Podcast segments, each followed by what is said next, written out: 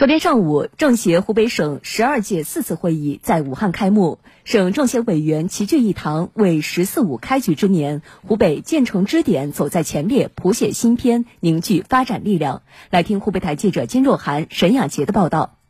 刚刚过去的二零二零年，是新中国成立以来湖北历史上极不平凡、极不容易、极其难忘的一年，挑战前所未有，斗争艰苦卓绝，成效好于预期。湖北全省上下战役、战红、战平三战并举，众志成城，攻坚克难，交出了让党中央放心、让全省人民引以为豪的英雄答卷，这让委员们感慨万千。省政协常委邹薇：只用了仅三个月的时间，就有效的阻止了疫情，我们站在了全国疫情防控的第一线。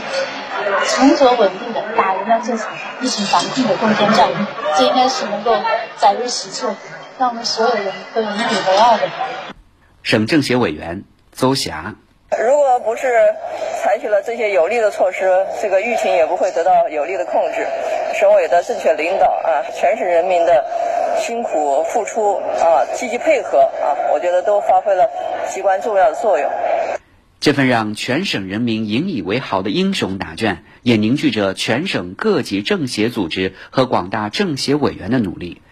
疫情期间，省政协委员许开华选择让自己的工厂跨界紧急转产八四消毒水。省政协委员许开华：啊，克服困难，四十八小时之内就解决了这个问题。我们都参与了这个积极抗疫，出力感到自豪。疫情期间，省政协委员玉鹏累计号召海内外爱心人士捐款捐物近两亿元人民币。湖北武汉探索了抗疫那个成取得成功的这样一个案例，对吧？控制疫情在整个全球序列的一个标杆。过去的一年，政协委员们积极参与疫情防控和疫后重振工作，通过提案建言凝聚共识。今年是中国共产党成立一百周年，是实施“十四五”规划、开启全面建成社会主义现代化国家新征程的第一年。省政协委员纷纷表示，要凝心聚力，在建成之点走在前列，谱写新篇中干出新时代人民政协的新样子。省政协委员徐小红：要多写提案，根据我们所掌握的方方面面的这个信息，深入的调研。结合我们荆州来讲，像这个我们的这个京津铁路的开工建设，啊，希望能够呢进一步延伸到过江，延到这个常德、益阳。省政协委员金玲。所以呢，我作为湖北儿女在港的一名委员呢，我发挥香港的优势，能够参与到湖北儿大战略的一个建设中，能够为我们建成支点走在前列，谱写新篇，来贡献我们的力量。昨天参加省两会的代表委员们深情回顾了武汉保卫战、湖北保卫战的一幕幕。在习近平总书记亲自指挥、亲自部署和党中央的坚强领导下，湖北省委省政府团结带领英雄的湖北人民众志成城、攻坚克难，交出了让全省人民引以为豪的英雄答卷。来听湖北台融媒体新闻中心记者的报道。在这次抗疫斗争中，我们党所具有的无比坚强的领导力。是风雨来袭时中国人民最可靠的主心骨。代表委员们认为，我国社会主义制度具有的非凡组织动员能力、统筹协调能力、贯彻执行能力，有力彰显了我们国家制度和国家治理体系的优越性。极不平凡的2020年，湖北用一个多月的时间初步遏制疫情蔓延势头，用两个月左右的时间将每日新增病例控制在个位数以内。用三个月左右的时间取得武汉保卫战、湖北保卫战决定性成果，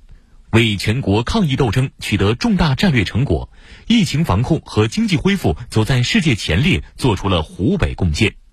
代表委员们认为，湖北省委省政府提出的以“二三二四五”防控举措为标志的一系列重大决策是制胜法宝。在疫情防控最吃紧的时候，省委提出“二三二四五”，牢牢抓住救治和阻隔两个关键环节，三个全覆盖，四应四尽五个保障，为我们指明了防疫的关键和方向，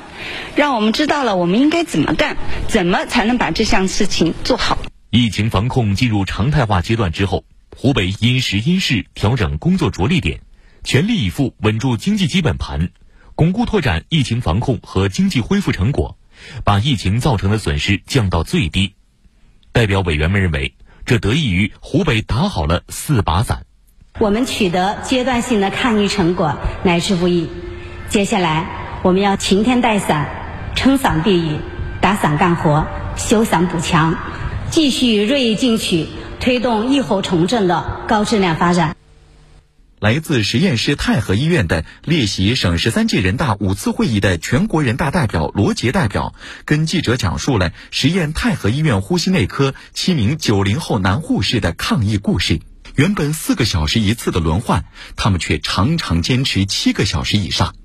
疫情期间，九零后、零零后冲锋在前，舍生忘死，让罗杰代表难忘。八十年代末期的和九十年代初期这些人，就是当时的主力军。平时们看这些孩子们都觉得确实也长不大，哎，但是这个时候都觉得他们，哎呀，真是都是总书记说的“披上战袍就是战士”，没有从天而降的英雄，只有挺身而出的凡人。这是在抗疫中啊，我们每一个人应该都是英雄。而让叶红代表最难忘的是省委省政府的科学决策和及时有效的救治方案。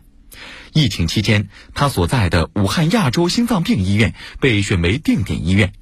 亚心总医院就是其中一家，共收治八百七十位新冠患者。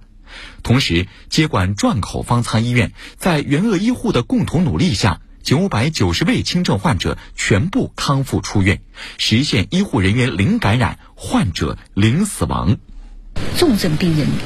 收治在定点医院。轻症病人收治到方舱治疗，治疗以后得到康复，两次核酸检测阴性以后回到康复驿站。那在康复驿站的过渡，再来进行一个留观，再来进行核酸检测，真正的